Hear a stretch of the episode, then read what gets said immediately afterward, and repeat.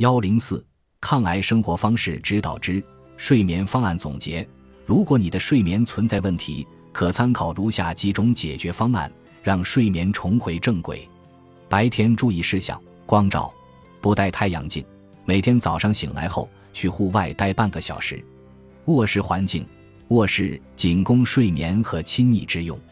按时就寝，每晚按时睡觉。午休时长：如果需要午休，不要睡得太长，时长不超过三十分钟。身体运动，每天至少十分钟。善用感官，帮助睡眠。一、嗅觉，深度腹式呼吸。睡前冥想，芬芳疗法，薰衣草气息有助睡眠。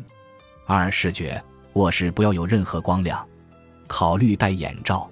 睡前三十分钟限制接触蓝光。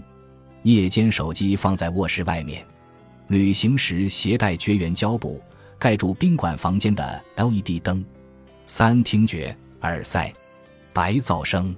打鼾，建议侧身睡，趴着睡，在不同房间睡，或把打鼾人睡的那侧床铺垫高。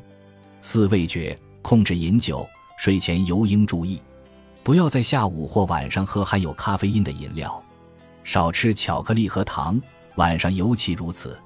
五、触觉，温度对于进入和保持睡眠状态很重要，应视天气冷暖选择合适睡衣，控制卧室温度，凉爽最佳。